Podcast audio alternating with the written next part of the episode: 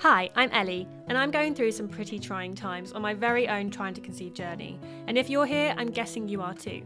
In this pod, we're talking about all things TTC and fertility to try and feel less alone as we get to know our bodies, while also exploring the different journeys that we might be on to try and meet our baby. Whether you're battling with infertility, trying after loss, or just starting out trying for the first time and you don't know where to begin, this pod is for you. Welcome to The Trying Times. Hello, my loves. Welcome back to the Trying Times, and it's a different kind of pod today. This is the first episode in a series of The Diaries, where we're talking to girls like you and like me who have been on a bit of a ride with this journey. And today I'm with the gorgeous Megan, who has had a bit of a rough time of it over the last few years, right? Yeah. Hi. Do you want to dive straight in and tell us about your story and like go back to the start? Absolutely. Um, so we started trying to conceive slight I would say it's slightly on a whim. That's probably not really fair. We got married in the July of 2021, and then we were planning on going on our honeymoon in the December.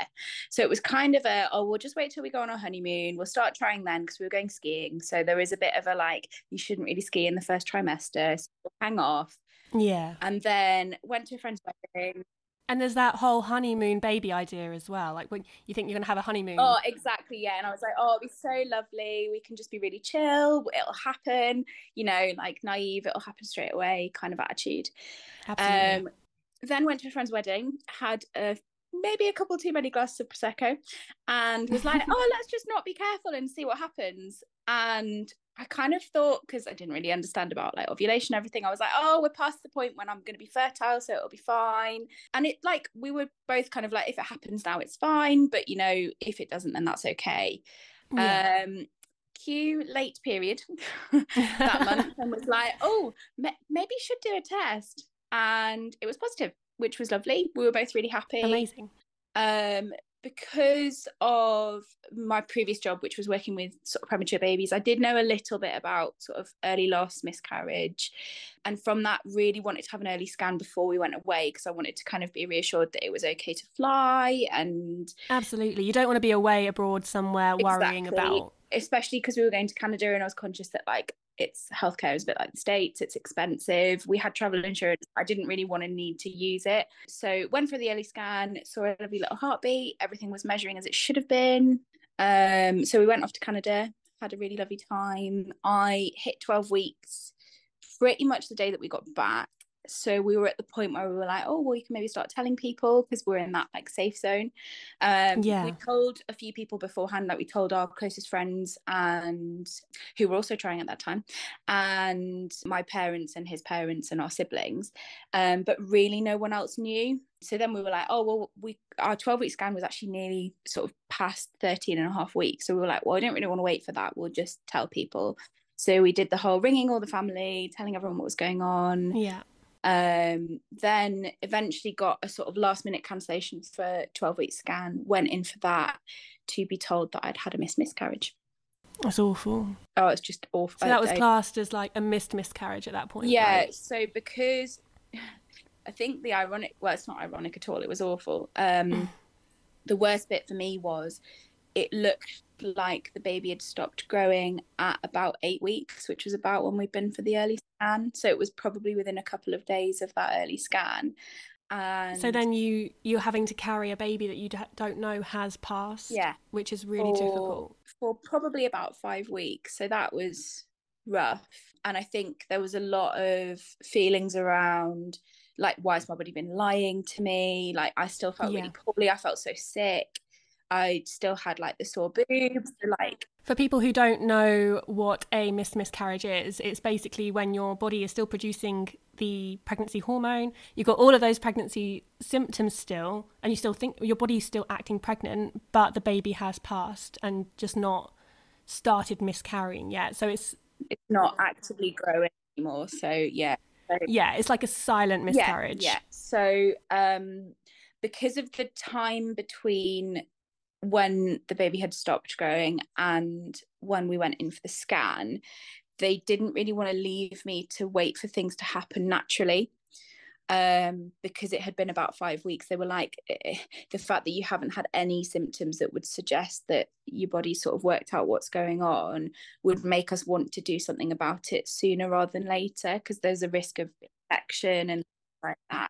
So we decided to go down the surgical route rather than the medical route purely because I didn't really fancy the idea of it being at home. Um, I know for mm-hmm. people that's totally the right thing for them, but for me, that felt quite. I, I kind of wanted to, wanted it to be more medical because I wanted to sort of get get that process sort of not over and done with because obviously it's awful and it's that the loss of that child but for me that was the easiest way to handle it absolutely you got to do what's best for you and only you know we were quite fortunate that the hospital we went to didn't just offer a D&C, which is where you have to go in and have a general anaesthetic. So I was a bit scared of having a general anaesthetic because I'd never had one before, um, mm-hmm. which is funny now with what happened later, but we'll get into that in a minute.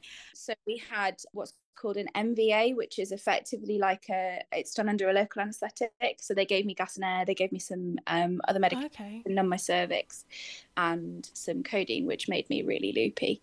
So we had that done a couple of days later, got a gorgeous um, bereavement box from a charity called For Louis or for Lewis. I don't know if you've heard of them, Ellie. They're lovely. I it's haven't. A, I'd love to look into that.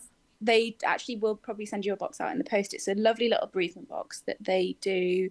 Um, there's little teddies. There's a little glass angel, which always goes on our Christmas tree now because oh, wow. it's sort of like a little reminder of everything. So special. And I kind of wanted that baby to be represented at Christmas. So it was a really nice thing for us to be able to do that. Um, I have subsequently bought some more ornaments for the tree for um, our losses after that, but it was a nice thing for me to have something that was representative of the fact that we had had a child that we'd lost because I think it's really easy for other people to forget, and it's quite Absolutely. a nice way for us to remember Absolutely, I do. I definitely feel like that. People don't. I think, especially with like early losses and the first trimester losses and stuff, people just don't like. They don't acknowledge it as much. It's it wasn't a real baby to other people, yeah. whereas to you, it really, really was because mm. you'd already made all of those plans for the future yeah. with that child, yeah. and then it's been taken away. But everyone else forgets, and I don't know about you, but I felt really angry with everyone who did forget yeah. as well. And it made my relationship with people really difficult. Yeah, definitely. Definitely. And I think um, we've subsequently had some friends who've been through a similar situations. They had a first trimester loss not that long ago.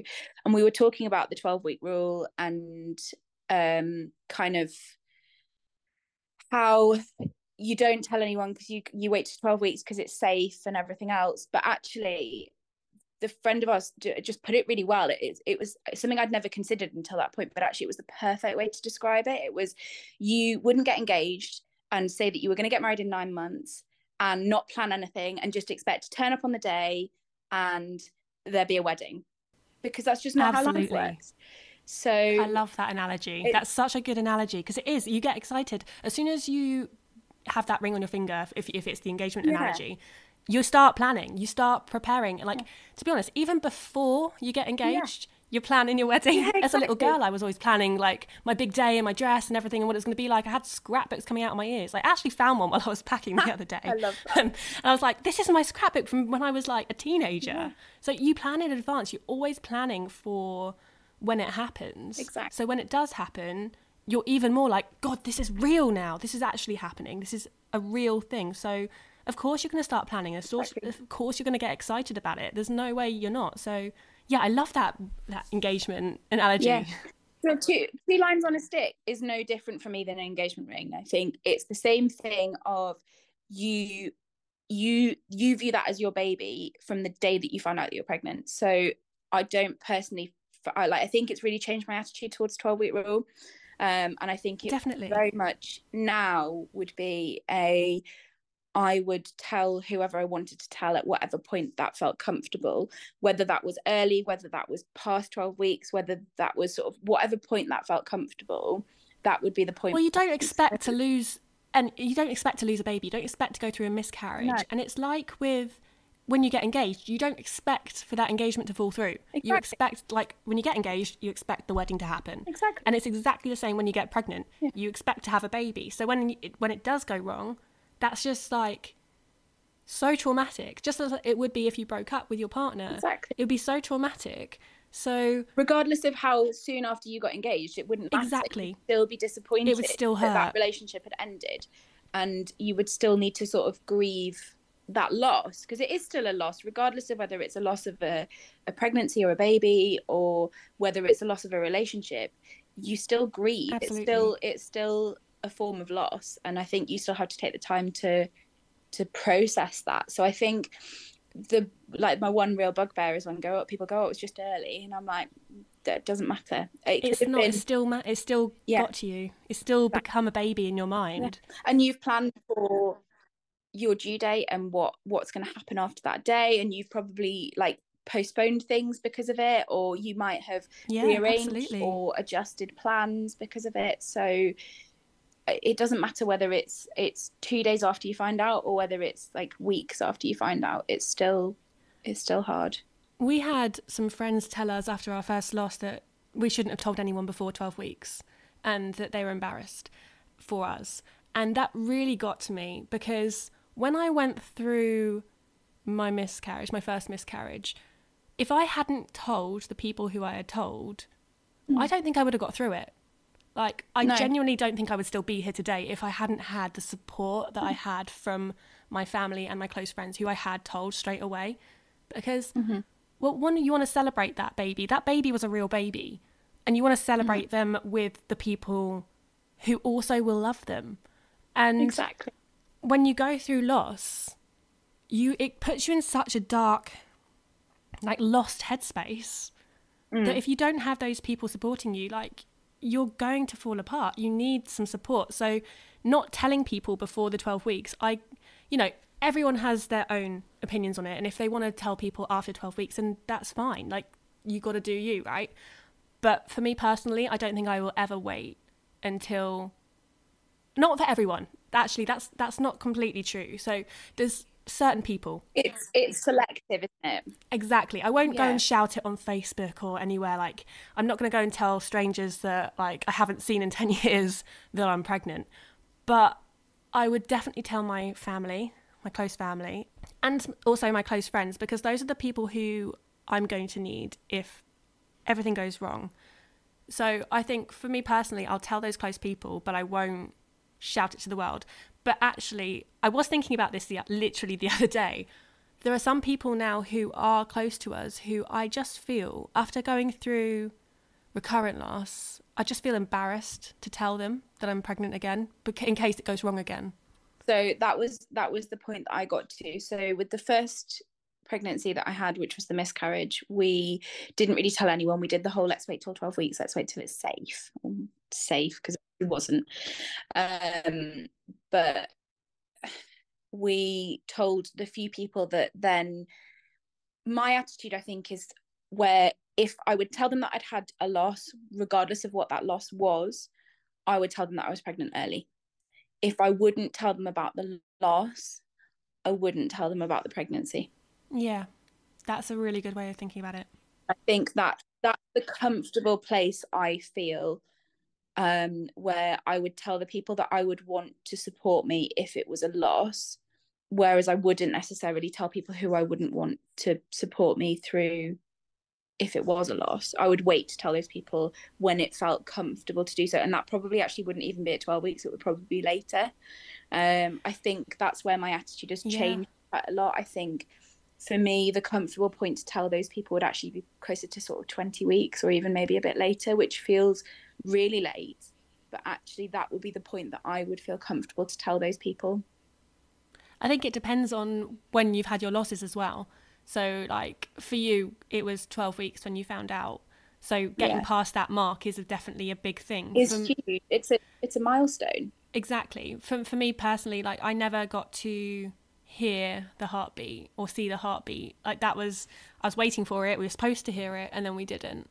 And so for my me in my head, I've got to get past that milestone. I've got to get that heartbeat and then I will start feeling a little bit more comfortable. But like like you said like with the 20 weeks, I kind of feel similar with people who aren't close to me anymore. I don't want to tell them. But um like what's the point? because there is that element of being embarrassed about having to go back and say oh actually it hasn't worked again. And you're the you're the Exactly. like the current lost person aren't you? You're the person that's always Right. be lost so i almost feel like you you tell people and they're expecting you to come back and give them bad news. So it's easier just to not tell those people than it is to tell them and then have to take it back. And also the reactions. When you do tell them, like I have told even people close to me, I've told when I've told them that I'm pregnant again, I've got different results. So like one person, I called them up and told them, and they went, "Oh, oh," and it was like that excitement initially, and then oh, immediately, "Oh no," to your face and it was like on the phone, yeah. Like, so it was phone, like, oh my god. Oh that's not great. So it was really awkward because then I was like, I know you want to be excited with me, and I want you to be excited with me because I'm feeling really calm right now, but you're waiting for it to go wrong now. yeah. And I, it was really it's just really awkward. So we with the first one didn't tell didn't really tell anyone and then waited and told family and a few really close friends like I told my godparents and a few people like that at 12 weeks. We hadn't actually even told all of our friends. We were waiting till we saw them face to face and we were meant to be doing something with our friends like a couple of weeks later and I was like perfect we're all going to be together it'll be really nice to tell them when we're all together. Um so we're going away for a friend's 30th and sort of we're like oh we'll do it there because the friend that we were going with knew already and wouldn't have minded us doing that and kind of like slightly stealing their limelight and obviously then it didn't didn't happen. Um so that was kind of where we were the first time. We then subsequently with the second loss that we had told everyone i told everyone from the day that i found out i was like do you know what? I want to celebrate it while it's happy. Even if it ends in a loss i just want everyone to know because i want to be able to be excited about it. And then with that i felt mortified when i had to go back and say you don't expect it to happen a second time. No i, I genuinely thought like you don't expect it to happen the first time. But i genuinely thought it's not going to happen again. We can't possibly be that's it. more than once. You don't expect it. Like you hear about people having miscarriages and i was very aware of it my, my both of my sisters had miscarriages with their first pregnancies and yeah I genuinely thought, yeah, it could happen because that it's happened to them. So when I did have initial spotting and bleeding and stuff, I, I my head immediately went there because I experienced it with them and I understood that world a little bit. yeah But then when you get to the second loss, you think it's going to be a, absolutely perfect. You don't expect it to happen again. I don't know. And then it you, happens but There were, again. there were people said to me, "Oh, your body just didn't know what to do the first time. It'll be fine the next time." Yes, it was a practice run. Yeah. I've had definitely had that said. It was it's just your body practicing. Now it knows what to do. So next time it'll It work out. fine. Yeah. And also, when you are, I don't know if you had this as well. When I was, um, I got told that the baby had passed. I got told that I was more fertile now, and in those three months, I was going to try fall pregnant again. again. Go and try again. It will happen again. Next time, it'll be fine. And then it's not fine, and you don't fall pregnant straight away. So for me, it took me. So that was so it was the January by the time I had the procedure done. I didn't have a period until the April, and I was told eight weeks Mm. you'll have your periods back. It'll all be fine. Eight weeks. So I was expecting end of February, early March to have a period, and then nothing happened, and I couldn't track because I had no way of tracking. And by this point, I was getting a bit stir crazy because I had no like. You need that anything. control. Yeah, and especially after a loss, I think that your need for control gets worse. I think that you you feel like you have to be in control of something because you weren't in control of the loss. So you Yeah. have to have some control over something, and the only thing that you have control over is being able to track. So Absolutely. we I got to the point where I rang the GP and was like, I still haven't had a period. And I was effectively told, do a pregnancy test once a week and come back to me when it's been four months. So go away for another two months and just keep trying. Which And that time feels like forever. It's not just like a few days. it like- was the longest. Yeah, the first period I got it was right at the beginning of April, so it was sort of end of March, beginning of April. So it was another like thirty odd days. So that felt like a really Yeah. long time. And because I hadn't had one, it was awful. Like it was the most pain I'd been in in a really long time. It was really heavy. I actually was quite unwell with it. Like I ended up with a bit. I had a bit of a temperature. Like clearly my body was just totally out of whack with it yeah. then so I think I had a proper period and then I had what I thought was another period, but actually was just bleeding during pregnancy. hmm Um, I did a test and because it, it, was kind of like not the norm kind of bleeding. So I sort of did a test and was like, oh, yeah. Because, you know, early early pregnancy bleeding is normal because that's what you Absolutely, which no one talks about. No one talks about it at all. So I found out it would have been really early. Actually, no, I, so I had a period in April because I found out in the middle of May that I was pregnant mm-hmm. the second time. Um, and that one I pretty much, I so I hadn't had a period and then I started bleeding about three days afterwards. So I thought, oh, this is just going to be an early miscarriage. I just like as if that makes it okay. Yeah, because that's literally your brain goes into survival mode and like it protects you. So it says this is what's happening. Yeah, and it's like right, okay, so this this this pregnancy is going to end. Um, I ended up I had a really good relationship with a different GP at my practice who's actually sort of her husband and my husband work together so i know her but not well enough for it to be inappropriate for her to be my gp and she yeah. had been really good because I'd spoken to her about sort of ovulation tests and was it worth doing and all of that sort of stuff. And she was like, they are generally pretty accurate. The fact that you've got a positive ovulation test would say to me that things are starting to go back to normal.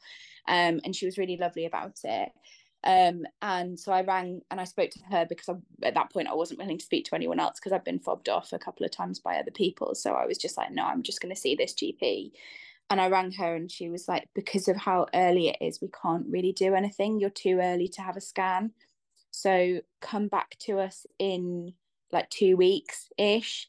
And if you're still mm. spotting, mm. then we can send you for a scan. We'll send you for an early scan because you kind of need to be about six weeks before they'll do much. And this was like four and a half weeks. So it was That's really frustrating. I find that really frustrating that they don't yeah. scan because they say they won't see anything. Yeah, I think they just wouldn't be able to tell you conclusively where anything is. Yeah, um, which true. we then subsequently found out that they definitely can't tell you conclusively what's going on until six weeks because I then about a week later had really awful pain all down my right side and it this was this had been kind of like on and off a bit achy pain and it was getting progressively worse still with the bleeding which was sort of intermittently red intermittently slightly darker um not heavy, probably like enough that you'd wear a liner, but not like a full pad because it was like light enough that a liner was kind of catching it. So really just spotting. Yeah.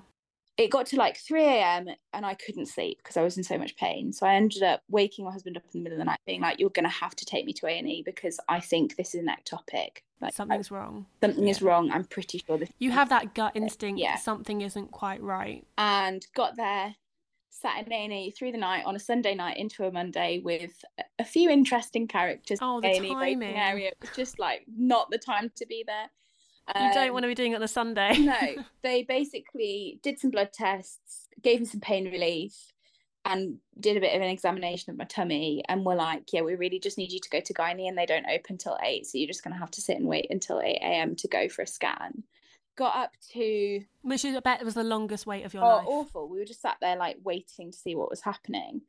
Um so we head up to early pregnancy, which is also kind of like in with gynae, ambulatory care. It's a bit of a sort of mixed area. It was a very strange place to be. I don't understand that as well. That's like on a side note, the hospitals just dump all of the together gynecological stuff, stuff together. together. Yeah. So when I was when I was going for my endo appointments, I was having to sit there thinking, like I could be infertile right now. Like when I first got diagnosed with endo, and I'm sitting in a waiting room with loads of pregnant women and women with babies.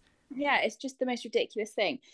So we sat there. Then they were like, "Oh, actually, the sonographer doesn't start till nine, so you're gonna have another hour's wait. Oh god. Oh, but can you make sure that you've got a full bladder? So can you drink loads of water for the next and hour? That's painful. You've got a full bladder. I hate doing the full bladder oh, thing because yeah. you really are desperate and you don't know when they're going to do it. yeah, exactly. So we sat there waiting, um, and this was May last year. So it's still kind of COVID in hospitals, even yeah. though like everywhere else has gone back to normal. Um, so we get there, and the sonographer is a fairly I'm going to say bolshy, which probably doesn't sound very nice, but when I explain further, I feel It'll like I, my my description is is justified. Um, lady who gets me in, tells my husband Connor that he's not allowed in the room. He must sit there with his mask on and wait to be called in. And this is both of us sort of going in thinking we're going to be told something really awful. Um, that we have already had bad news this year it's it's sort of we're both sort of You're waiting just about protecting wrong. ourselves to the point and wait for something to be wrong again. We, I go in for the scan. They do a, a tummy scan first, an abdominal scan, um, and she basically goes, "I can't see anything. We're going to have to do a transvaginal." Lovely getting Wanda back out again Absolutely. just Love love Wonder. the time with her. So she sends me off into the toilet to like go for a wee because they don't want you to have a full bladder, get me to put like a hospital gown on so that they can scan me. And then Connor is allowed in magically because they're doing an internal scan. Suddenly he's allowed to be in the room, which baffles me. Absolutely baffles me. that doesn't me. make any sense. No. And we were just as much of a COVID risk, regardless. We were from the Yeah. same household. We were just as much of a COVID risk, regardless of where they were scanning me. And so he walks into the room, and the sonographer turns around and says, Well, I can't see anything. So we're going to have to do an internal scan. And I think Connor's words to her were, Is that seriously how you're going to deliver that news to me? And I think it made her think. Wow. I think mm-hmm. because so much of the time they they deal with this sort of stuff day in day out don't they so they, They do. become slightly less sympathetic that makes it worse for you because you're the one going through it. There needs to be that sympathy and that empathy around what you're going through. Like EPU is the place where so many miscarriages happen. so they should be extra sensitive to anyone who's in there because no one is choosing to be there they are there because they have to and they're there because they're probably getting bad news Yeah, you're going to be grieving from the moment that they tell them it's that bad news. And then once you're grieving, you're in a really awful headspace. So you need people who are trained in that, I guess. So I don't know, maybe Yeah. there's something missing a there. bit of compassion is essential i think in situations like that so we have the internal scan she still can't see anything and she's saying it's probably because it's too early when i told her my dates and everything else she said it's unlikely we'll be able to see anything so what we'll do is we'll check your hcg levels on a blood test we'll get you back in 48 hours and repeat it see what it's like in 48 hours if it's more than doubled then we'll get you back a week later for a scan just because by that point we should be able to see something. So actually, fortunately, A&E had done my bloods that day, so I didn't need a, a further blood test while we were there. So we just went back the two days later. And I think my HCG the first time was 360 something, and it had gone up to 900 and something by the time we went back three days, two days later. So they were really encouraging. They were like, it's all fine. We're going to get sounded positive. yeah, we're going to get some good news. It's all going to be good. We'll see you back in a week for a scan just to confirm because everything looks great. We're really happy. Go back for another scan um the week after and they were like, yeah, we can see something, but it's not where it's supposed to be. So it was in my right tube. Oh, God. Now, because they were like, you've still got a working left tube, we're going to just remove it. So we're just going to do surgery. We're going to take it away. Um, there's not really anything else we can do at this point. Um, they never offered me the methotrexate, which is, you know, the the medication that they can give you, which can, and I don't know why they never discussed it, so um, we'll never know the answer to that question. But That's It the was, yeah, medical we're gonna take you to surgery. management of miscarriage, right? yeah, of of, of an ectopic, Mhm. yeah. So it basically, it's like a chemotherapy drug. Okay. Um, so they sometimes give that. Effectively, it it kills the the baby. Um, and then what the hope is that everything just kind of shrinks down and goes back to normal, and then your tube is still left, and hopefully there's no scarring, and therefore it should still work. But they didn't give you that option. Um, they, they didn't give us that option, and I I still to this day don't know why. I kind of don't really want to know, no. um, because I don't think it would make me feel any better You'll open a can of worms. it was just yeah if it was just a case of they just thought it was easier to do the surgery i don't really want to know that at this point so i think i'm just going to live in a world where surgery was the only option Yeah. Even if it wasn't um because that feels You've got to do things to, deal protect with. your headspace. exactly. So went for the surgery. First time ever having a general anesthetic so you can imagine what i was like considering i said i didn't want one Yeah. with the miscarriage luckily they were really nice. So because of um the job that i'd had where i was effectively working in like baby intensive care they were like you'll understand about the anesthetic medication. So we're just going to talk to you about the medications and what we're going to do which actually really helped because it kind of took my headspace away from what was actually happening. It made me sort of go into a bit of a like work headspace. And i think that's definitely come from like what i used to previously. You had to sort of detach yourself from what was happening in front of you and you Mhm. just had to focus on like the medical side of things. So clearly my like nurse brain kicked in and was like, right, let's just focus on drugs and what they're doing and like the fact they're going to put a cannula in and this, that, and the other. I think that's a control thing as well because I feel like I do that quite a lot Yeah. when I'm in a situation, any situation, baby loss on or not baby or, or TTC or even outside of this world. If I feel stressed about something, I go into that whole what can I control? Hyper-focus. Hi- yeah, the hyper focus. Like all of these different things are happening. Focus on every little step and d- details just to get you through the situation. exactly and um it it didn't help that when i went up to theatre to go for the uh surgery they i got up to theatre and they were like oh you're gonna have to wait because we've got a forceps in theatre right now so there was a baby being delivered while i was Lovely. waiting for them to effectively end the pregnancy Oh. that was Why would they tell you that? they could have told you that someone else was in there with an emergency. It didn't have to be yeah what it it was. didn't have to be told exactly what it was. Yeah. so we ended up going back down to the ward. Um that was then uh, probably another 40 minutes or something. So there's a lot of waiting that day which was hard because we were in for like the first scan in the morning so we were there at nine. I don't think i actually went up to surgery until lunchtime. So we had three hours of sort of sitting with the news knowing that something was obviously wrong but not really being able to do anything about it and it's dangerous as well. Ectopic pregnancies are dangerous. So every every like minute yeah, you're waiting, hugely dangerous. You can any any sort It could of be rupturing. situation like that is is a, a medical medical emergency. So, um, my advice would always be if anyone has any sort of early bleeding with any pain, especially if the bleeding looks a bit watery, because that sometimes is a sign that it's an ectopic. Um, I don't know why. I think it must be something to do with like some sort of fluid in the in the tubes or something. fluid. Yeah.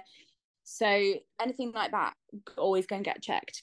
Always ring your early pregnancy or or your And trust GP or your whoever, and they will. I think you've got to trust your Yeah. body, and you know something. If you know something's wrong, like if you're thinking something's not right, advocate for yourself. Push for the testing or the scans Yes, because push for scans, especially with tests, ectopic, and it could be life threatening. So it's really important to really Yeah. get them to listen. exactly. So we decided to have a little break from TTC post ectopic, thinking, do you know what? Actually, I think we both just need a bit of headspace break. Absolutely. Um, it was a lot of loss in a really short space of time. Um, How did you find going into that break? Did you find the break itself hard after So, you've been trying I mean, trying? it was it was very much uh, we'll just not track, we'll not really see what's going to happen, but we also won't prevent. Yeah. So it was very it was quite sort of Just loosely. probably loosely not trying, Mm-hmm. whereas actually probably with hindsight, what we should have done was prevent, and really not try Yeah. because we so we then found out the third pregnancy I had. We I was actually wearing a hen do, and it was we we decided that we weren't going to track. I had a bleed, which I thought was a period, um, at my cousin's wedding where I was bridesmaid. So that was like great timing. Um, trying to deal with like a full length bridesmaid dress and sanitary products is definitely not the one, and would not recommend. But it was all good. So I'd gone on a hen do thinking, right, okay, I've just had a bleed. Um, I can't possibly be pregnant. I'm going to have quite a few drinks because it's a really close friend who's getting married. I want to be able to enjoy myself, kind of let my hair down and, and not worry about trying to conceive. But on the Sunday, I wanted to track for that month, not necessarily to try, but I wanted to know what was going on with my cycle. So I'd brought one of the Clearblue um, digital tests Yeah. for the ovulation with me because I found those easy to use. Yeah, Yeah. smiley faces in the circle. And obviously, you'll know Ellie that the first day it's always a circle, regardless of how or strong the line is, because it's trying to That's your work out where the baseline. Yeah. yeah. But I always like to look at the lines anyway on the Oh god, yeah. You have to take the, The the strip- strip out and have a like out, so compare them. like, oh, I have a little look and see see what it's doing. And um, so I I I did it. I got my circle, and I was like, oh, the lines are really dark. Like, and I think in my brain there was something that was like, oh, the LH test, which is the like ovulation Mhm. test. I'm sure that if you've got HCG in your system, which is obviously the like pregnancy hormone, it can make an LH test look positive. It can. Yeah. So I was like, it looks really dark. I know when I get home, because we were away for this hen do, we were actually up in Edinburgh for the weekend. I was like, when I get home, I'm just going to do a pregnancy test just to be on the safe side, because you know, you it, it might be positive. But I was like expecting a negative result. Get home, do a test. Hadn't told my husband I was doing that. I was just I just went upstairs and did it and was like, oh, oh, that's positive. Oh, I mean that's great. I'm really happy. And was it blazing positive as well? Yeah, it was like because it's picking up on the LH. Yeah, it's exactly what happened to me with Angel. So I didn't know I was pregnant. I had what I thought was a period, and then it was on cycle day ten when I started mm-hmm. what, what I thought was cycle day ten. I started t- testing yeah. my LH again, and it was blazing positive. And I was like, that's really early for me to be ovulating. Wow, okay. But, you know, baby dance did all of the stuff that I should be doing because ovulation was happening. It got to five days of those really positive dark. When I say dark, I mean like the test line was almost black. It was so, so dark. Yeah. Um, five days of them, I was like, this isn't quite right. And I messaged my friend being like, what do you think's going on here? Like five days. And she was like, I don't know. Have, have you researched this? I looked online and then saw that the um, the LH test can pick up HCG, the pregnancy hormone. So I was like, okay, it's very very unlikely. I'm not pregnant. I had a whole period. Like that's this is just no way. Yeah. So this is me. Yeah. She was like, just take a test tomorrow or something, you know. So I took the test. I remember just throwing it down on the side as soon as I'd taken it, being like, it's not going to be anything. So when I glanced down at the test, it was like not even a little bit positive. It was dye sealing, blazing. It like the test line came up before the control line, like proper dark test. And I, I, was so shocked that I immediately went and got like a first response out and like took that one as well and ran into the bedroom like squealing to Ben like there's two lines because I just was so shocked. I couldn't believe that like yeah. it was the LH that told me that I was pregnant. Uh, it's crazy. So found out I was pregnant and because the EPU had said, because you've had an ectopic, we need to see you back at about seven weeks. So call us when you find out the next time and we'll book you in. Yeah. So I think it was a Sunday. So I waited until the Monday to ring. Oh, Sunday again. That's a Sunday. Sunday's not a good day. Sunday is not a good day. Uh, so rang them on the Monday and was like, "Oh, so I like been told this. This is what I need to do. Oh, yeah, just ring us uh, in your seventh week don't worry about it. It's fine. We'll we'll just we'll just see you that week so don't worry about it. Um and because I wasn't really sure about my dates because I'd had a period or what I thought was a period I was like right I'm gonna go yeah. those Clearblue digital tests that tells you how many weeks because I was like oh at least then I can sort of roughly work out how far along I am. Did one of those and it said one to two weeks. So I was obviously like, it must have been quite early when I'd found out. So okay, that was yeah. fine. Okay, so we'll say that's about four weeks. We'll go with it being four weeks from now, and then we'll use that as a rough guide because I had no, I hadn't had a period apart from the one that I thought was a period to work out when I possibly could have ovulated to work out how like when my dates. Oh, so that makes your dates really difficult. Really complicated. So, um, we I then, because I was clearly very stressed, had a little bit of spotting again. Was like, okay, maybe this is another miscarriage. Um, ended up doing uh, more of those Clearblue digital tests. Sort of like I did one about a week later, um, and yeah. it gone up. It said two to three weeks. So I was like, okay, so that's that signs that things are progressing. So that's good. It means my HCG is going up, which is really good. And then I was going to a friend's wedding, the like about 10 days after when I did that second test. And I was like, just before we go, I just want a little bit of reassurance. I really want it to say three plus. And it had dropped, it went back to one to two. Oh no. And this was like first thing in the morning, we like everything that you should do with a pregnancy test to try and get the like best result. So then yeah. I luckily I work in a GP surgery and one of the GPs who works there is really lovely and I she'd sort of known what was going on the whole way through and I went and saw her burst into tears and was like, I just think something's wrong. And she said, You need to go and ring early pregnancy. You need to speak to them and you, they need to scan you. They need to scan you today. You need to know what's going on. Absolutely. You can't be tortured for any longer. And this was this was probably on the the Tuesday or maybe the Wednesday of that week. And actually no, it was the Friday, um, the week before so it was it so this kind of went on for a few days of me sort of being really stressed. Rang them on that friday um, and they said no unless you're in pain we don't really mind that you're bleeding. Still just wait another week to come in. Because i reckoned i was about six weeks by this point. So left it. And i had had intermittent bits of pain but nothing terrible. Then the following Monday, so that was on the Friday, on the Monday afterwards, we were out somewhere with some friends and I got this blinding pain. I uh, was sort of doubled over, trying to breathe through it, thinking, uh, this there, there really must be something happening now. Like I, I was like, yeah. okay, there's something wrong, there's something wrong. It lasted for all of two minutes. But it was it was oh, like wow. in the grand scheme of so things, it quick. was really quick and I we were actually sat in a pub. I was drinking like a soda or something because everyone else was having a pint, and I was sat there with my soda water, feeling really sorry for myself. Even though I was really happy that I was pregnant, I was just like this feeling really uncool, sat in a pub with a glass of yeah. soda water. Um, because you got to be good. Yeah, because I was being really sensible. And um, my husband was like, "You're all right. You look a bit pale." Um, and I was like, yeah, yeah, I'm fine, I'm fine. Um, I've just been in a bit of pain, but it seems to have gone. And I thought, you know, maybe it's just like the worst trap wind I've ever had because you get a lot of wind. Had it gone? Uh, like, had it com- had it completely like completely gone? gone no pain it... at all. So it went from being sort of this dull ache to like a really sharp, intense, like bent over double, feeling like I was going to pass out. Can't see straight. Can't see yeah. straight pain. But then because it went, I was like, okay, it's fine. Like it must not have been anything. I'm clearly just being dramatic. Yeah. Didn't really think much of it after that because I didn't have any more pain. Um, and I wasn't feeling great, but again, early pregnancy, you expect to feel a bit rubbish. And it got to I'd sort of been in and out of work that week because of what was going on and the bleeding had been a bit worse and then it had been a bit better and I'd gone in and then I'd gone off and I'd gone in and gone off.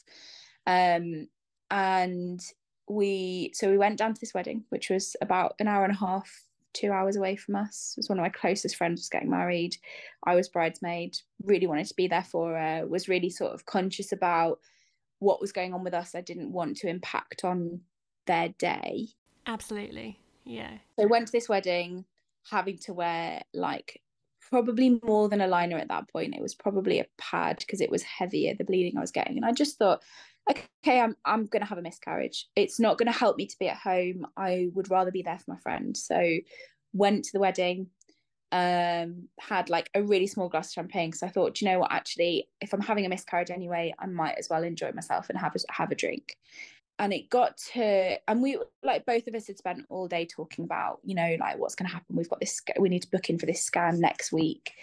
Um, and I got to the point on the Sunday where I went, do you know what? Actually, I'm not waiting another week for this scan. I'm going to ring them tomorrow and I'm going to lie and I'm going to say that I'm in loads of pain and the bleeding's got heavier because I need them to scan me. I need I need to know. I need to not be in limbo anymore. Absolutely. Um, because they basically told me that unless I was in loads of pain, not to come in because they they wouldn't be able to. And thank God you did. So I rang them on the Monday, first thing in the morning, because the wedding was on the Sunday. Um, again, Sunday, not a good day for me. Um, no. rang them on the Monday morning. The theme here. yeah, rang them on the Monday morning and went, I'm in lots of pain. The bleeding has got heavier. You, I really would like to be seen sooner. And they said, right, okay, we've got an appointment at six, so come in tonight at six. And I was like, oh, great, because we were driving back, and I was really worried they were going to say, can you be here in like half an hour? And I was going to have to be like, no, I can't get there that soon. Um, so actually, really luckily, the appointment they had was at six p.m. So we went in for six, totally expecting just to be told yeah, you're having a miscarriage. Um, yeah. They. I remember the them because of your pain. I remember them checking my blood pressure.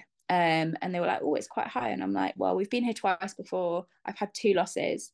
We're now on to our. The, the, I think this is our third loss, and I really just need to know what's happening." Um, and they, so they did. They did all of that. Then they eventually decided to scan me, and they did the abdominal scan. Luckily, this time around because it was I mean, so the, the first ectopic was the 31st of May, and this was the 1st of August. So you're talking like two months between the two. Oh gosh, I really quite really really close together. Um, we so by this point they changed all their COVID rules, no masks. Connor was allowed in the room, my husband, from the beginning. So he basically that's crazy. That was so close in time to the other one. Um, again they did the abdominal scan and they went oh we're just going to get the the registrar or one of the doctors to come in and have a look and you just know don't you at that point like i yeah. there's something really wrong here because they wouldn't be finding someone else to come and look at this if it was all okay Um, and they were like, right, okay, we're going to need to do another internal scan. So again, go for a wee, put the gown on. Can you give us a wee sample so we can check it? But we're pretty sure um, you've had another ectopic, and this time it's ruptured because we can see fluid Oh in your abdomen. Um, and we can't really. So that's what the sharp pain was. Yeah, basically. And I'd been walking around for a week with this bleeding, um, and bleeding Oh internally gosh. without realizing that I was bleeding internally. Um, and I think that was the point where my husband really freaked out because he was like, "You could have died in the last week, Yeah. having been told it's fine, just come back if it gets worse." Which is really, really scary. really scary. So we then very quickly were told, right, we're going to have to take you to surgery. There's probably no saving this tube because if it's ruptured, that's that. And I remember the registrar coming in and sitting us down and saying, right, we're going to have to remove the tube. We're going to have to like probably it's this this is an emergency. We need to get you into theatre like now. Um, and being like, I'm really sorry because we've already removed one of your tubes. This is effectively going to make you infertile. Right. So this is a whole nother like mindset thing of like, am I going to be able to have kids at all? Whole other mindset. Fall pregnant again? this is it. So I'm I remember vividly being stood in this little cubicle room, being told by this registrar, I don't know if you'll be eligible for IVF. Oh wow. Why? So well, just because he didn't understand like how the rules worked. So I'm sat there thinking, right, okay, so you're you're gonna make me infertile with this surgery, and you're effectively telling me that you don't know whether I'm gonna be eligible for any support. So even if I say no, I'm gonna die, so I have to have this surgery. And when I wake up from the surgery, I'm potentially gonna have to work out what life's gonna look like. Either we're gonna have to pay to go through IVF, which as everyone knows, it's really expensive, or we're going to have to think about a life without kids which is like i'm i'm the person that's dreamed of having kids since i, I was a kid so it's a Absolutely. big thing for me to be a mum so So then your whole future has just changed in crumbled of like, in, the, in a lis- in literal seconds. minutes. yeah so i remember vividly being stood in this room while he's trying to talk to me kind of my husband is desperately trying to help me undress to get into a hospital gown because it was very much a we're going to talk to you while the, this is all going on so like dignity respect everything's gone out the window at this point because it's basically just a case of we need to get you into theatre as soon as possible Get you into theatre. Yeah. removing all my jewelry like everything was so quick um and being stood there hysterical because I was so upset that they'd effectively told me that, that it was another loss and that it was we were never going to be able to conceive naturally ever again. Um, and I remember kind of holding me up and being like, just feeling like I had no strength in my legs. Like there was no way that I could deal with this crushing weight of everything. They play such a huge role in that moment. Like I remember Ben literally holding it together for me in every single loss I've been through. He, he's the one that's been literally like, it's all going to be okay. Even if they're not okay, they have to be okay Yeah. for us because we're the ones physically going That's been it. that has been a consistent thing for us as well. So with the first loss, when we went for the scan, the sonographer said, "I'm not seeing what I'm expecting to see here. Um, I need to get someone else to confirm." So I knew immediately at that point. So I'm. She was like, "I'll be back in a minute." I'm hysterically crying because I knew what was going on, and Connor was sitting next to me, going, "We don't know. It might still be okay. It might still be okay." They hold hope for us, don't oh so much hope. And i i love him for that because there are times in my darkest days when there is no way i can have the hope that he does. So we i go down to surgery. Like this so the experience from one ectopic to the other was totally different. So i was scanned at six by half seven i was in theatre they were putting a cannula in in theatre and i was being knocked out there was no messing around this time like it was very much? I'm guessing that's because it had ruptured at yeah that point. they were like we can't wait like everything else is not as much Yeah. of a priority as this is Not going to wait for the baby the forceps. no no no forceps or anything else at that point so they um again were really lovely uh, again sort of chatted through everything with me and um i remember them it was one of the registrars was the one putting the cannula in and and bless her she missed and i i had the biggest bruise on my hand oh, afterwards it was awful and the consultant who was the anaesthetist was like no i'm going to cannulate we're not having a nurse going away with loads of bruises on her hands because of rubbish cannulas so i was Oh wow. obviously then sort of laughing along with them because you know it's an awful Yeah. situation but again it's that hyper focus forget about the awful thing that's happening and we'll just focus on just get through Yeah. it. Yeah. And I'm, I'm glad that they were upbeat around it as well. Like, yeah, because lift your mood a little bit as well. Really somber dealing with a situation like that in any circumstance. And I remember them saying in early pregnancy, it's really unusual to have two ectopics, especially back to back. And being, I just remember sitting there thinking, well, that's great. That makes me feel so much better about the situation that we're in. Oh, I'm so happy I'm unusual. And does uh, not help no, at all, really does it? didn't help. So luckily, because it was quite late by the time I got out of surgery, no one tried to come and talk to me that night. Because after the first ectopic, the consultant came around and went, "Yep, so here's here's a picture. Here's your ectopic. There's the tube that we removed. Basically, just go and recover." And I was like, still dosed up to my eyeballs on painkillers because they that's what they do after you've had surgery. So I don't really remember that conversation very well. It's only because I've told my husband when we got back to the the ward um that that was what had happened that he because I was still quite out of it at that point that he was like yeah. he subsequently reminded me because you are so out of it that you don't know what's going on. Luckily that didn't happen the second time. I woke up in recovery. They gave me some pain relief. They took me back to a different ward. It wasn't early pregnancy because they're not open through the night. Actually it was probably one of the best things ever to just be on a normal surgical ward with like normal patients, not with any guy normal people, normal patients who weren't pregnant or, yeah. or, losing a baby or whatever. There wasn't that focus. No, which yeah. was quite nice. And I had a terrible night's sleep. I'm not a big fan of being in hospital overnight, but that is what it is. And I think that time was the time that really scared Connor. So he he remembers holding it together until I went down to theatre because he knew there was no way I was coming back. So he basically took himself out to the car. He says he remembers walking through the hospital, getting to the car, sitting in the car and ringing his parents to tell them what was going on and just breaking down to the point where he could barely speak. Oh, bless him. Because he was thinking, yes, I've lost another baby, but I also might lose my wife. Absolutely. And like, that's terrifying. For him, I don't even know how to grasp what that must have felt like because I was asleep being operated on. I had no idea what was happening. But for him, I can't even begin to imagine what that must feel like. Watching He's literally just waiting for you to come out, waiting for you be, to be okay. Be, be taken away and just hoping that someone is going to come back and say, it's all okay. Know, it reminds me of something Ben said to me um, when I was going through one of my losses. I was hysterical it was I hadn't even gone to the EP. Like I, it was at home. My tests were getting lighter. I knew it wasn't okay, and I hadn't started miscarrying at this point, but I just knew my gut was like, I'm going to miscarry, and I was like, absolutely such a mess, and I I just kept like screaming at him, being like, Why don't you care? Why is yes, this not important to you? Because he was so just like that's so how it. Yeah, because he was just so straight faced and like it's fine. You don't know what's going on yet. So I was so angry with him for being like that. And I remember like screaming at him, and he just went, This is important, and put his hand on my tummy. He said, But you are more important. And that stuck with me so much because it was like, I was, I'm his world, mm. and our baby will be part of that world. But like to lose your wife would be even- as well as your child would be just yeah everything falling apart. It, yeah. I just can't imagine that that scary feeling for them. Yeah. So I mean, he bless him. He had to, he had to go home to get me like clothes and and various other things. And when he came back, he they would they told him where to go to when he came back, which ward I was going to be put onto. Um, in fact, I think someone from from EPU took him to where I was going to go, and they basically put him in the the waiting room and was like, just just sit there and we'll come and get you when she's sorted.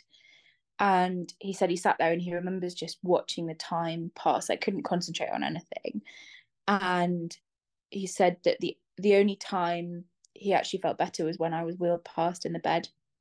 So he was like i just knew you were okay. Oh, i knew that you were there and you were okay and that everything else was going to be something that we could deal with later and it all that really mattered in that moment was that you were okay. And has that made you stronger as a couple? I think so. I think there's been spells i think uh, anyone who's been through uh, infertility or loss or a long ttc journey will say that they've fought through parts of it and i think if you haven't then you're probably not yeah. being totally honest with yourself. Absolutely. There are there are bad points as well as like there are ups and downs and i think um after the miscarriage the first time we definitely drifted at that point and that was the point when i was like you just don't understand you don't understand yeah. like, i i spent a lot there was a lot of that time when i had a lot of issues with my body and how I felt about myself.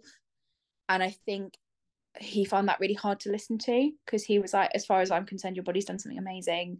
It might not have ended how we wanted it to, but I don't think that you should blame your body. Like your body's actually desperately trying to hold on to something that we created and it's not it's not your body's fault that things didn't happen. He was viewing it in a different way. Yeah, totally different way, which is lovely and with like hindsight now I can I can see it that way, but at the time Yeah.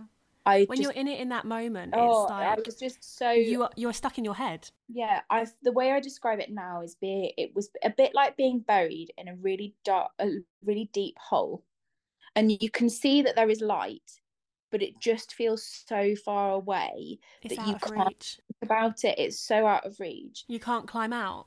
You're no stuck you that can't hole. come out you're stuck That's so true. it's effectively an allergy for depression isn't it like that is effectively It what is. it was was depression and it took me a really long time to deal with those feelings about my body and i think even post second ectopic there was a lot of that got brought back up again because it was a my body can't do the one thing that it's supposed to do the one thing i'm supposed to i'm like, on this planet to to be a like a mum and like make children and i now can't do that so it took Have you heard that time. song from the Barbie movie that's out at the moment with the whole "What was I made for"? No i haven't but i feel like i should go and listen Oh, the lyrics is literally like "What was I made for?" And every time I hear it, I tear up and I cry because I'm like, "What was I made for? I was made to be a mum. Mm-hmm. I was made. I was. I'm on this planet to be a mother. yeah and I just my body can't do it. My body just won't keep a baby alive, and that is absolutely soul crushing. It's like my purpose in life is to be a mum. Yeah. and it's not happening. and My body won't let that happen, and it's like you just said about your body's not doing what it was made to do. exactly It's frustrating. exactly so there was a lot of that time and then so we then had that conversation the following day with one of the consultants from obstetrics gynecology whichever i can't actually remember to be perfectly honest um who was fantastic she came around and she was like so you just need to get an ivf referral sorted that's what you need to do you will be eligible for three rounds because that is what we have up Wow. so we are really, really lucky. And I know it's a postcode lottery, and I feel incredibly, incredibly lucky that we live where we do because I'm very, very aware that there are parts of the country where you're not even entitled to one. And that No, that just feels crazy. so unfair because someone else who's in my situation where their only way of having a child is through IVF, that's not fair that I'm entitled to more than they are. But and that, I know there's nothing I can do about that. It's just one of those things. Um, and I know there's a lot of campaigning going on, and I very much advocate for people campaigning to change that rule because it should be a postcode lottery. It should be a case of where everyone's in. it shouldn't exist. Everyone should be treated the same, like just depending on their circumstances and stuff Yeah. as well, because obviously there are medical conditions and stuff. But as a whole of like where you are in the country, that should No, not matter exact- to how many rounds you get of what. I mean, for for me, I get one round with two transfers, one fresh, Yeah. one frozen, and for you, you got three. So with even like from between me and you, we got different IVF Exactly. expectations Exactly. from it. So she was great. She was like effectively there are two two centres in the in the area that you can be referred to. Um, all you need to do is go and see your GP. They will sort the referral, and it will be roughly six to eight months before you'll be able to be in that process. It, it takes about six to eight months.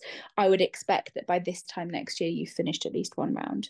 So this was in the August last Wow. and to be fair, she wasn't wrong. We have had a round since then. Um, we chose to go with the clinic that's actually slightly further away of the two, partly because they've got slightly better success rates, and partly because they're not linked to um, the university. So there's the one of the clinics is linked to the university, and because of that, my understanding is that the protocols are quite strict and they're quite sort of set in stone in terms of they'll only use one set of drugs. Um, if you don't respond very well to those, that's kind of just tough.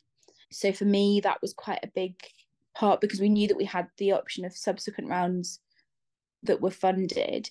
It made more sense to go with the clinic that would be willing to change things if the first round was unsuccessful.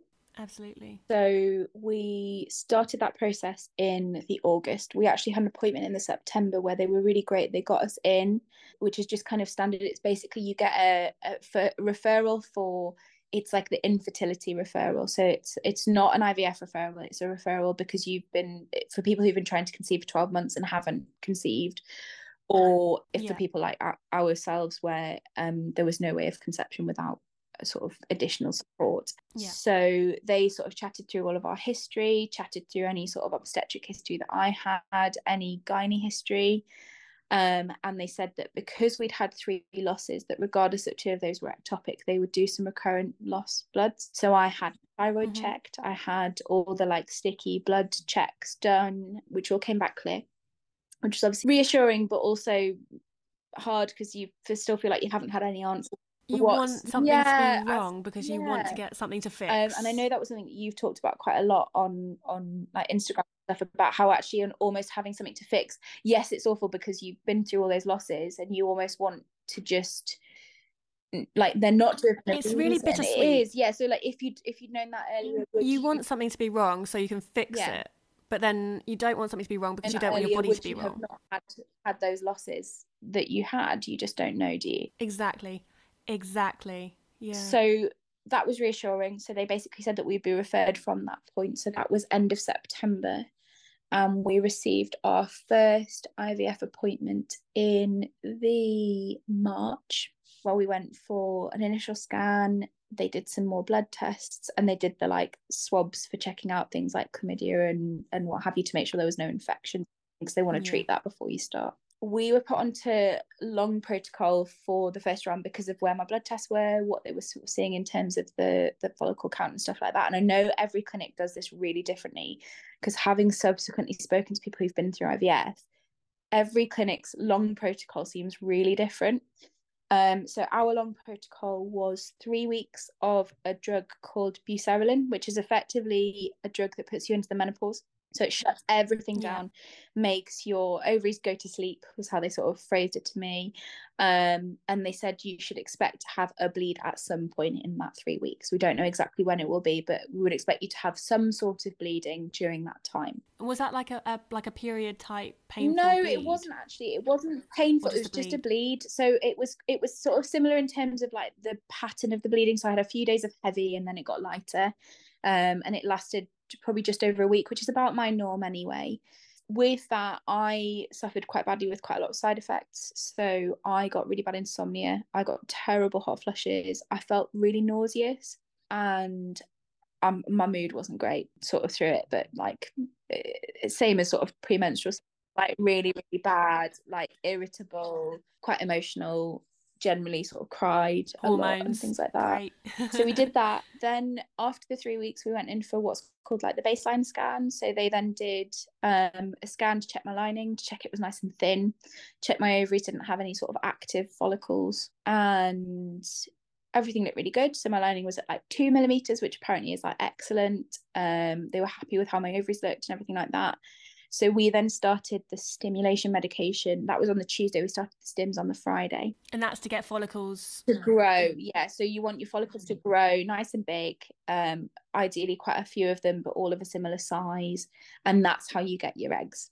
We had a scan a few days later to check how things were going. So that was to check the follicles were growing like they would expect them to, check that the dose was right, check that my lining was getting thicker. I think on that first scan we had 10 follicles now, obviously, you compare. So I got really stressed, was like, that's not enough. We're not going to have any eggs. It's all going to be terrible.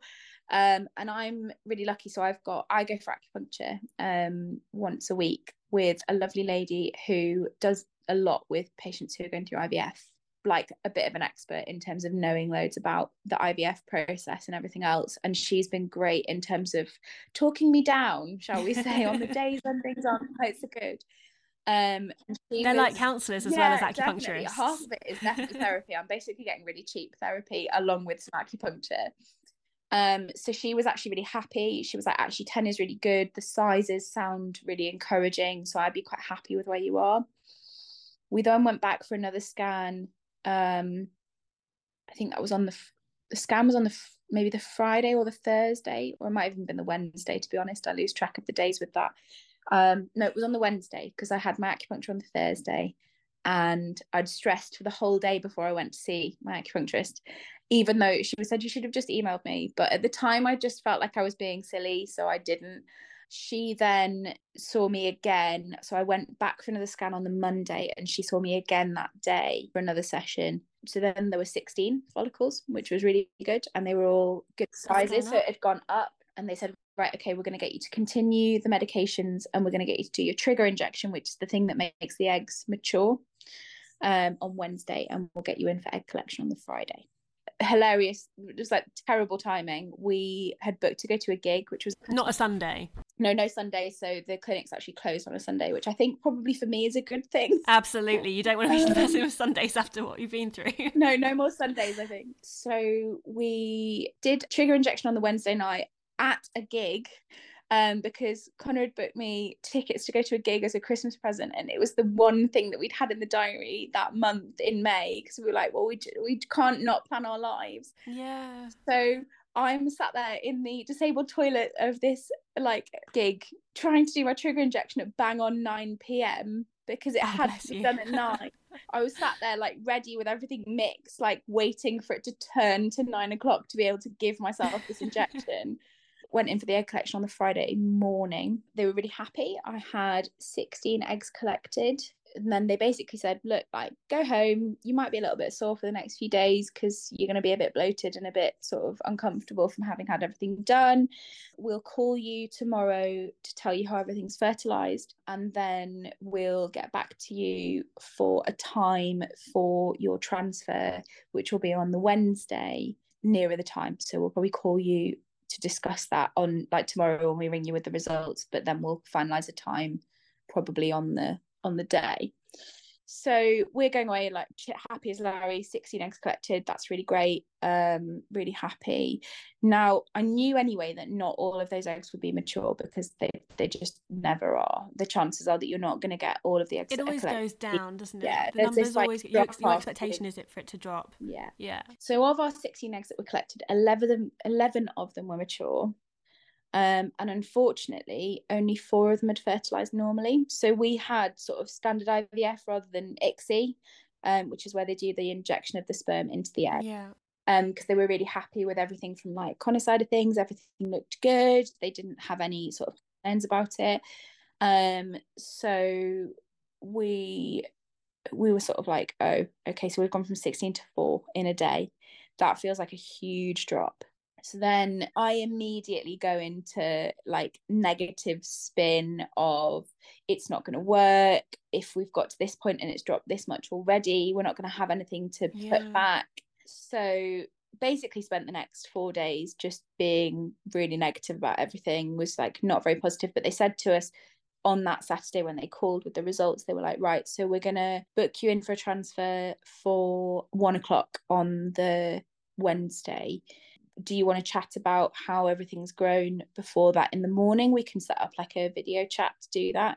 Or would you prefer to come in and speak to someone face to face before you come in for your transfer?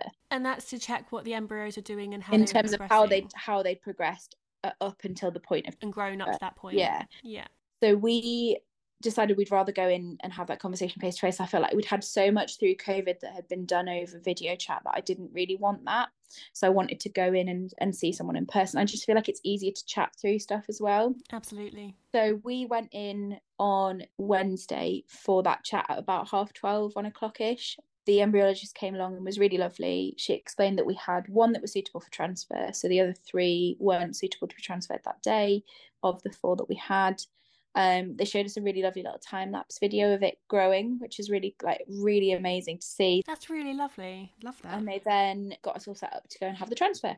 So we went and had that done. And that's a fresh transfer because fresh it's straight after the egg straight collection. After the egg collection. So this was effectively five days post egg collection. So because it's called a day five blastocyst um, that they put back in. So they said, right, okay, so we've transferred it in we got we watched it because they do ultrasound guided transfer so we were able to watch it all be transferred which was lovely. And we were told right okay we'll get you booked in now for your blood test which will be 12 days after today um, which is again i think a little bit unusual. I think most clinics do nine days after um, but I think they prefer right. to wait so that you get a definitive yes or no, because otherwise you can end up in that sort of like chemical pregnancy bracket where yeah.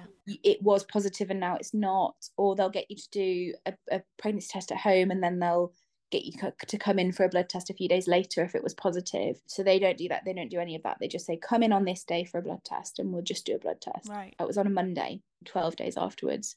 They said, look, ideally, we know you're probably going to test at home. Try and leave it as close to the day as you can. And uh, Instagram has been like a blessing and also a curse from this side of things because I watched a lot of people who tested every day from like transfer right through because you obviously well the clinic use HCG as the trigger injection. So effectively, that's in your system. So you want to so test you, out your you trigger to, to see it go to zero. See it go to zero to then test to, to see then get a true positive. So I instead of doing that because I thought that probably wasn't the right thing for me, which again is totally individual, and I think you've just got to do whatever feels right for you in that situation. Absolutely. I didn't test out my trigger, but I worked out how long it would be until the trigger was out my system. And the general consensus seemed to be that it was about two weeks, which would be two weeks from the Wednesday when I did it.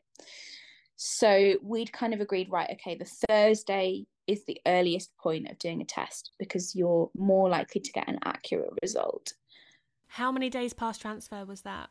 That would have been eight days post transfer, which apparently at that point you can still get positive because it's a bit it's equivalent of like 13 days post ovulation. Yeah.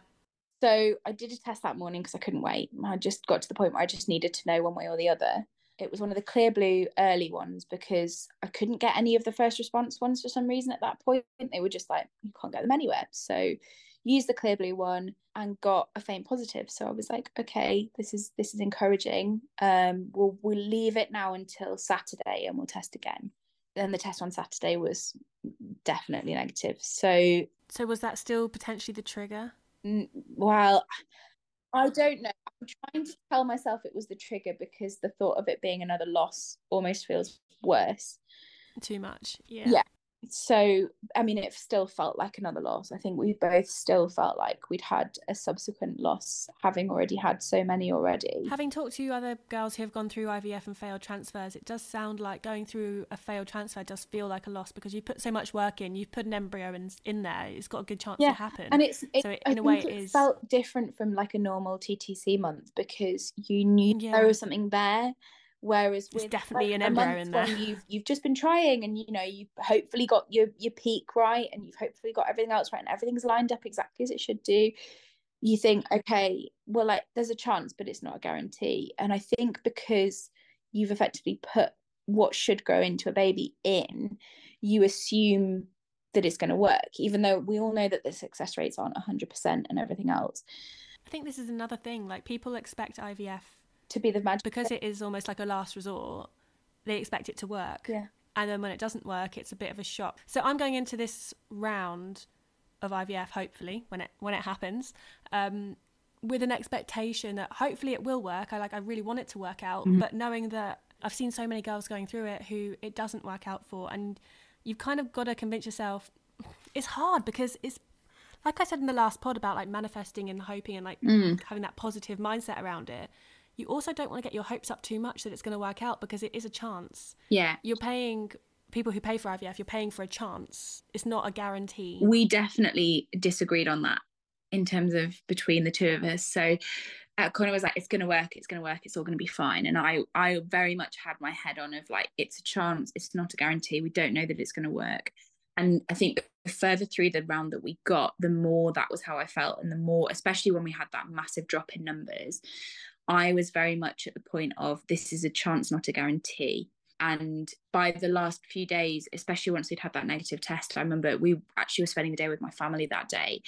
And my mum took one look at me and she was like, what's wrong? And i said i've done a test this morning it's negative and i burst into tears to my mum. And like we haven't had the best relationship through my losses in terms of her being particularly understanding but actually she was the one person i really wanted that day. Yeah. And actually in fairness she was really good about it and they were all quite understanding about me being quite down about it because obviously for us this is the only way of it ever happening.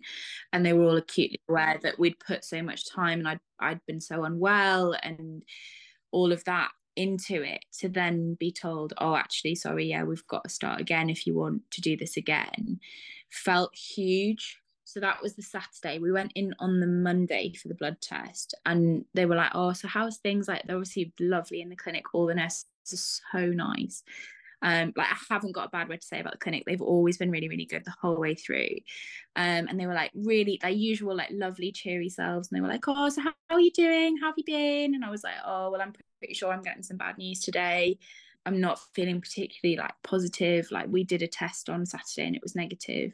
And they were like, right, okay, it's it's probably gonna be the same. We can't guarantee that it will be because you Yeah. know, but you know, what we'll do is we'll ring you once we have the results. And once we have the results, if it is negative, we'll book you in for a um review appointment, which I think some people call the what the fuck appointment. Yeah. I don't know if you've heard that before I have. sorry for swearing for people that don't like swearing, but like that's exactly what it is.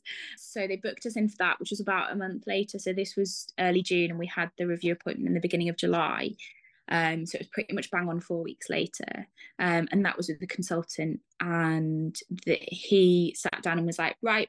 Fertilization has clearly a problem, so we're going to change the protocol for fertilization. The next time we're going to do ICSI, we're not going to do IVF again. Was like immediately really proactive about that. They also have agreed to put us on short protocol this time because the long protocol made me quite unwell.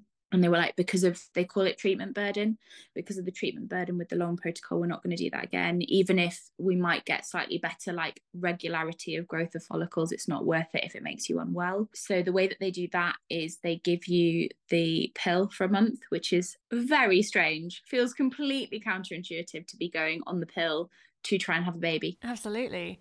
It's like the whole opposite thing. It's like preventing.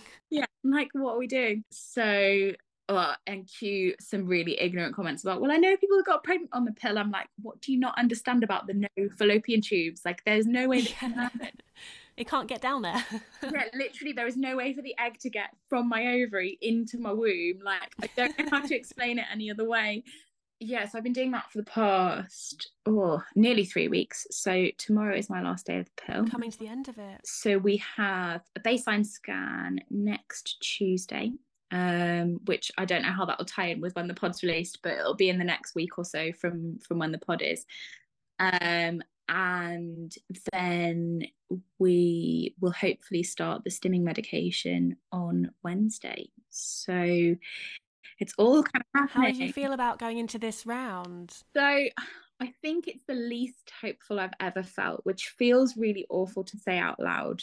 I think I've reached the point now where I just can't I can't get my hopes up anymore, if that makes sense. Yeah, especially going through like you've been through recurrent loss, you've had your ectopics, and now you've had a failed transfer. It feels like there is no hope. Yeah. It- It's got to that So- point of like it's it's hard to believe that it's going to work out. Yeah. But it might work out. Yeah. It might. And there are, there are those lovely little fingers. thoughts at the back of my head that keep reminding me that, which is is really nice.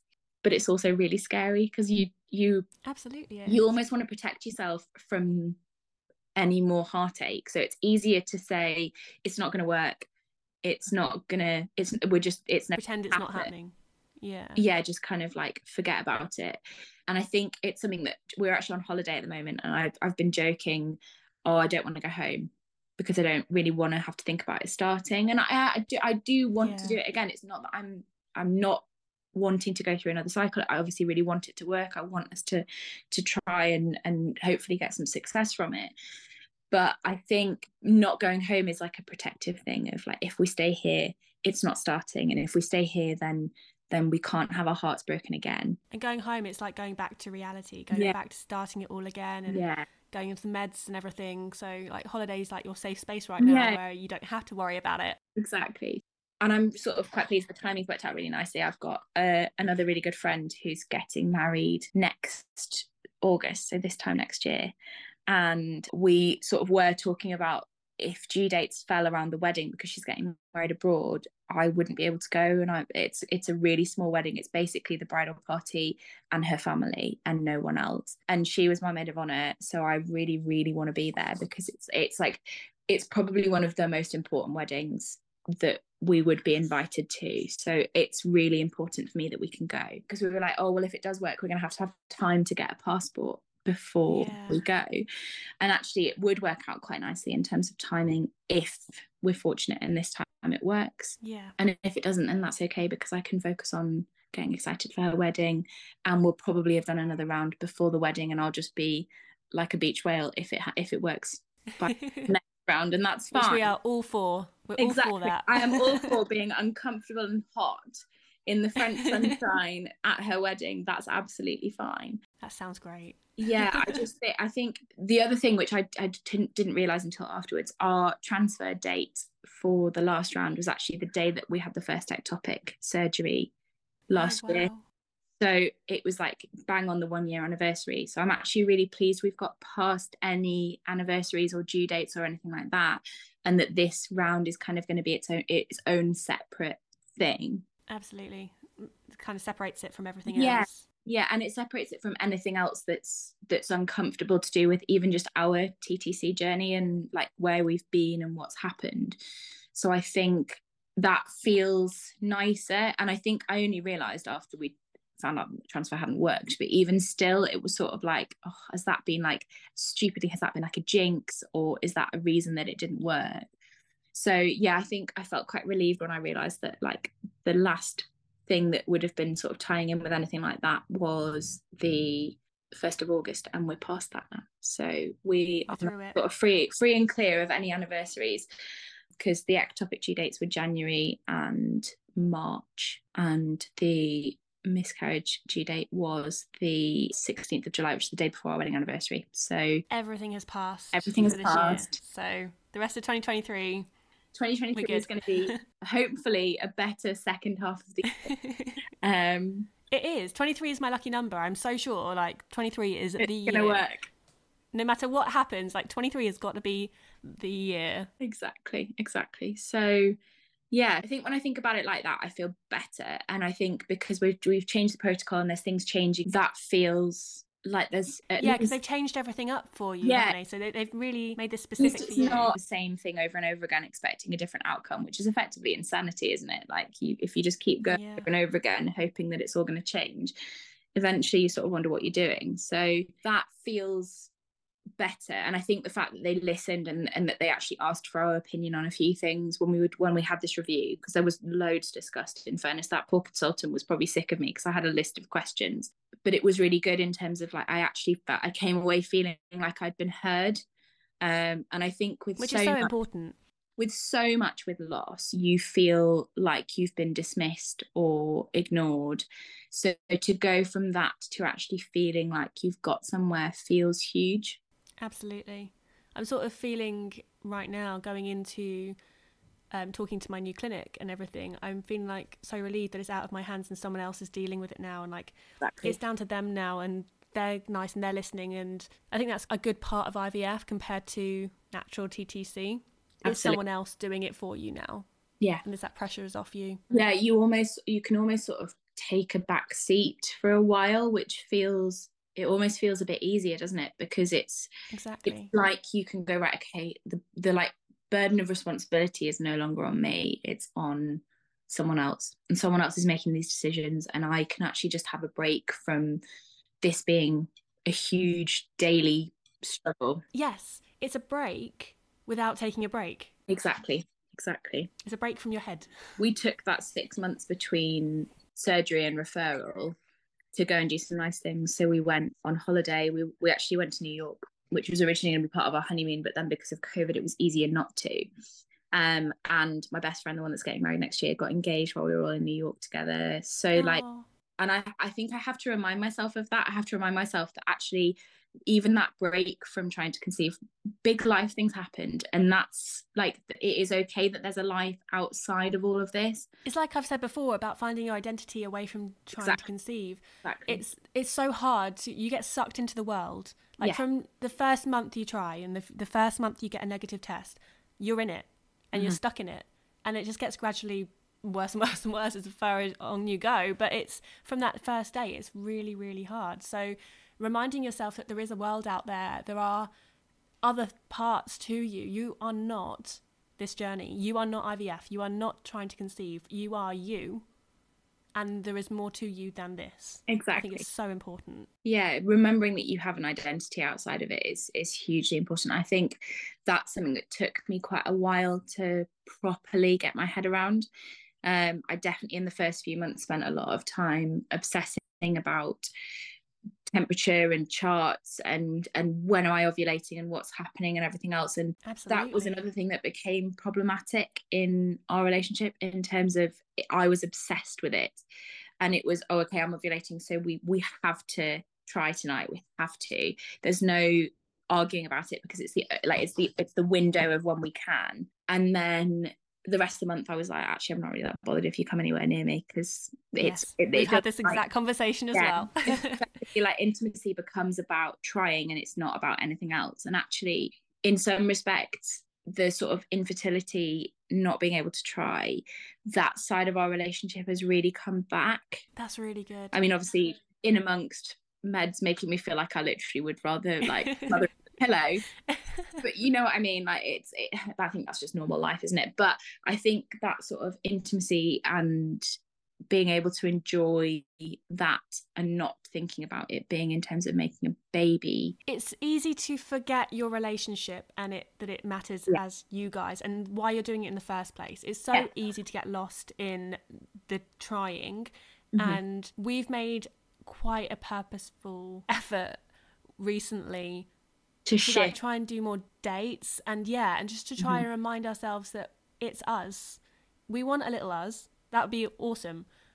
But at but the end you of the also day, still want you guys to be us at the end of it because it could be that if exactly. you don't do things right there's actually no us. There's there's a baby but actually you guys aren't the people that you were and you don't really feel the same way about each other because all your focus has been is trying to it's have a stressful yeah and it puts the stress it does put a strain on your relationship mm. like when you've been doing it for so long and you've got and especially when you've gone through like grief and like you're grieving differently to each other it does put a strain on your relationship and you've got to learn how to be with each other again and like I'm, I'm so lucky that ben is so supportive and considerate of my feelings mm-hmm. you know you it's coming back and reminding yourselves that no matter how separate you are on this journey you will always be a team. You will always be together because what was it in the first place that put you together? You fell in love. Exactly.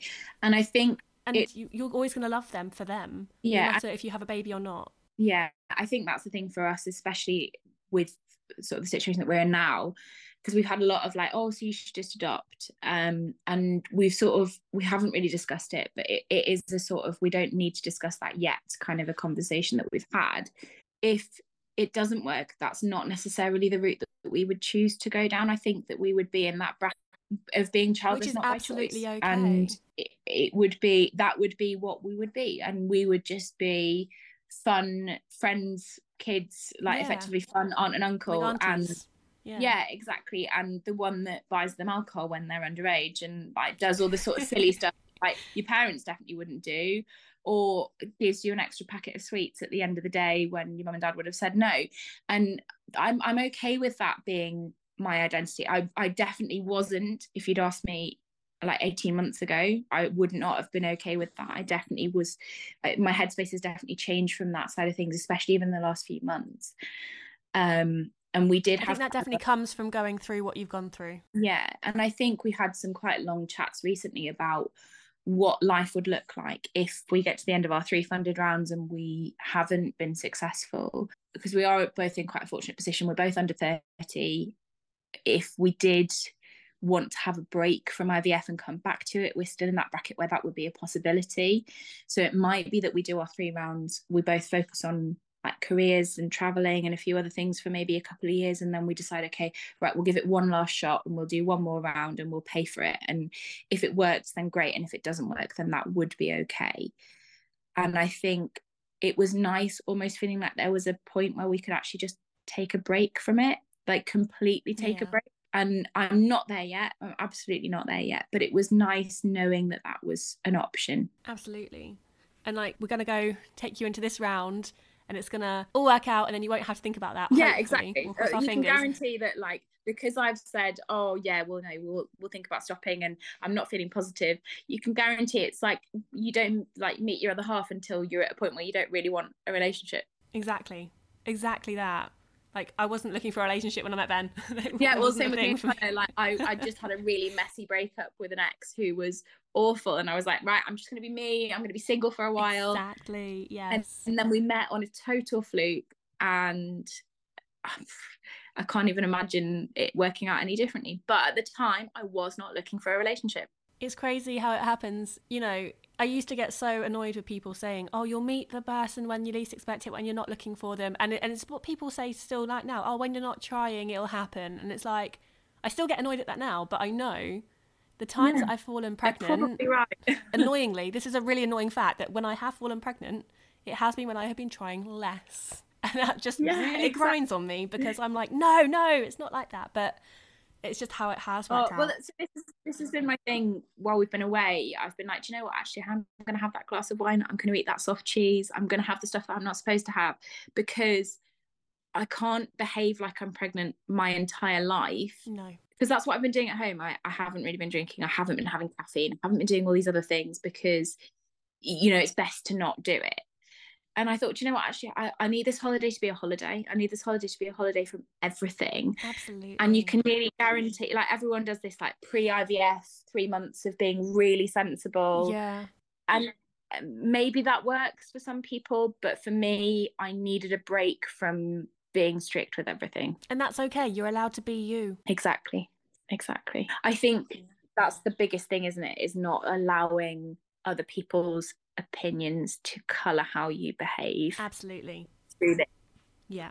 You do you. I think that's what I've always said. You do you. If you if something feels right for you, do it. If something doesn't feel right for you, don't do it. Yeah. Just go with what yeah. you feel and your body feels right. And if having an odd glass of wine makes you feel better, then that you should be allowed to do that. Absolutely. Well, I'm really excited for you going into this round. I'm going to be following you like a little cheerleader in the background. Thanks so much. and you are part of the um, Trying Times community page as well. So you're on the Discord chat. So if people want to come and join there and have a chat with you uh, or us, and we've started doing live Zoom calls now, so that's really really yeah. fun. So if you want to come and have a chat with Megan and me and other girls going through this, then come and join us. If you go to my website effortlesslyellie.com and click on Patreon, you can join through that. Or if you are unsure on how to do that, just send me a message on effortlessly.ellie on Instagram and I will see you there. It's been so lovely chatting to you today, Megan. I'm really looking forward to this round. I hope everything goes well and do keep us up to date. And I will link your Instagram page because you've got a TTC Instagram page now as yeah, well. it's you? quite a recent thing, but I do indeed. There's not much on there yet. I am gonna eventually be brave and get my face on there a bit. um, but yeah, Definitely. Anyone, What's your handle? It's uh oh gosh, hang on. I think it's tubeless.ttc.ivf with an underscore at the end. But like I say, if you link it, that's probably safer. Yeah, I'll pop a link in when we do the pod. I'll pop a link up on the Instagram. So if you want to find Megan, you can find her there and also on the Discord as well. But yeah, it's been so great chatting. Um, Thank you so much. And as always, all my love to everybody out there on this crazy ride. Um, and I'm wishing everybody so much luck and love in their cycles right now, wherever you may be, and I will speak to you soon. Bye.